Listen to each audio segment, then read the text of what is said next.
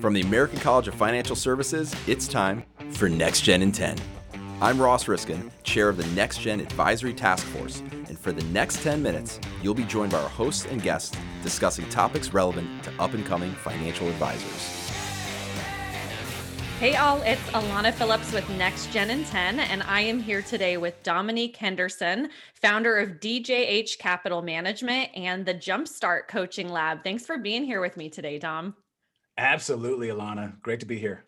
I'm excited for this conversation. I think as we talk about next gen, you are working on a project with Jumpstart that is right in line with what's important to us and and the audience of this podcast. So maybe you can start us off Dom a little bit of, you know, kind of how you fit into financial services, what Jumpstart is, and we'll go from there.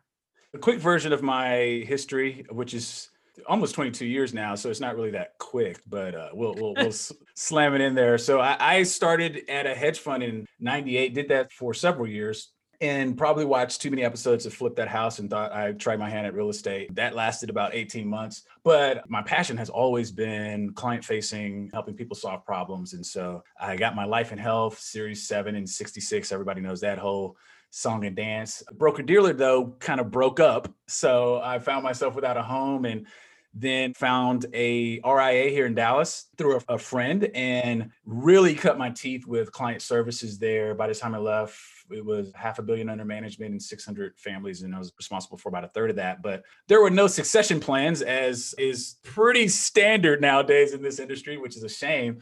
And so I decided to start DJH Capital Management in 2016 and really haven't looked back. Did some consulting work on the side, maybe around 2017, 2018, and really found this spot or space with aspiring financial professionals. Really funny story to end this. I was working with a coach. I had hired a coach because I was getting into video. I said, or my wife, who's much smarter than me, she goes, uh, So you're a financial advisor trying to get people to trust you with their money, but you're not showing your face. And I was like, Ooh, good point. So I got into video. I hired a coach. Heather Ramirez, not afraid to say her name. She's great. Anybody that wants to work with her will definitely up their game in video. But the point is, is she said, "Hey, why don't you? You know, I'm trying to build up my my DJH capital management range." She says, "Hey, why don't you do a video of a day in the life of financial advisor?" And I was like, "My ideal client doesn't want to hear about that," but I followed her advice, and that is my most popular video. Most people that find me on YouTube find me with day in the life of financial advisor or something like that. So that's how Jumpstart started. Actually, it was the comments from that video, the questions from that video that kept me doing more content and eventually just to form that community, which I like to call the first international community for aspiring financial professionals. So that is the long answer to your very short question.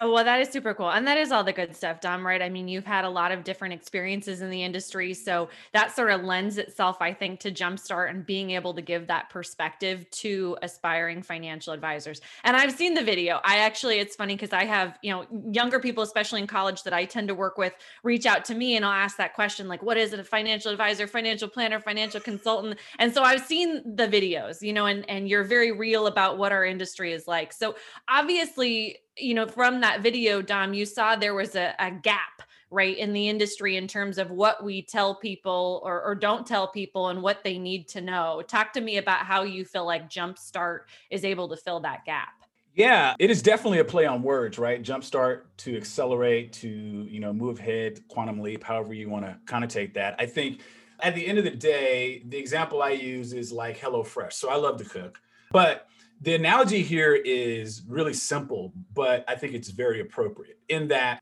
if I decide to do HelloFresh, I'm doing the cooking, or if I decide to go to the grocery store, I'm doing the cooking. I'm still doing the cooking. So the aspiring financial professional is doing the cooking. You still got to do the work. You got to go do CFP or AFC or whatever you decide to do, go back to school. But wouldn't it be great if a box of ingredients to cook your meal was dropped off at your front door with you know the exact proportions of what you needed step-by-step instructions unless you just wanted to take all the time to go up to your local grocery store go through the aisles get in the checkout put them in your car come back home and then do the cooking. Like you're putting a lot of steps in between you and doing the cooking and actually eating. So jumpstart is there to remove the steps essentially. What i found out is that most people won't do something when you put obstacles in front of them so I'm just playing to the human psyche and the psychology here, where I think there's this obstacle course of a maze that we got to go through so many times when you get a career changer that just like, just tell me what I need to know. And that's the gap that I didn't, I didn't see that gap being filled in the industry currently.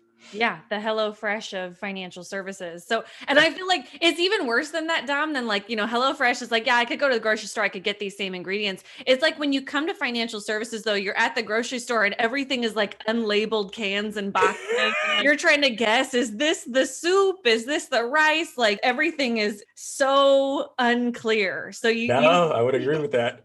you've also, I think, made some of the ingredients so much clearer to people. We'll stop there and be back in a second. Give your clients the retirement security they need with our Retirement Income Certified Professional designation. Visit theamericancollege.edu/ricp to learn more. Learn how a goal based approach redefines 21st century investment with our Wealth Management Certified Professional designation. Bring your value to a new level at theamericancollege.edu/slash WMCP. Okay, Dom, let's pick our conversation up where we left off. Let's get to it. So when you, you know, when you talk about that video, there were questions that were asked on there of folks that saw the day in the life of a financial advisor. What are some of the biggest questions that you hear from people, you know, new looking at the industry? I think they fall into three buckets. There's some themes around them definitely, right? So it's how do I get into the industry? What is financial services, right? There's a lot of job titles under that. How do I get qualified to get advice? How do I get clients? Like how do i actually you know get people to sign up with me? Whether i'm working with somebody i always tell the, the difference here you know yeah that's that sounds more like of a, a answer for an entrepreneur to answer but actually working with somebody working at a firm and having a, a employer and you being an employee it's really important for you to understand that psychological journey that people go through to buy something right whether you look at yourself as selling financial services or not you need to understand that process and so I think those are the biggest themes, right? So, you know, people come to me, hey, do I have to sell products to be a financial advisor? Mm, no, you don't. But sometimes that that's involved, right? In education and licensing. And, you know, I think a, a real big one that I didn't address just now is how do I handle the pay cut, right? If you're a career changer and you're, you know, 5, 10, 15 years into the business of whatever you did before you make the switch, you're like, there's a lot more than me just making the decision. It's more than a notion. Like uh, my family or my spouse got to get involved, maybe my children. You know, there there's a large ship to turn if you're starting from scratch because you love this. So those are the type of questions that I come across. Yeah, and I would imagine there's a lot of pitfalls in that, right? Of how do I get in? uh, what is this industry? How do I get clients? How do I handle my sort of own personal finances? So, what do you think are the things that you give them that allow them to avoid those pitfalls? What's the advice?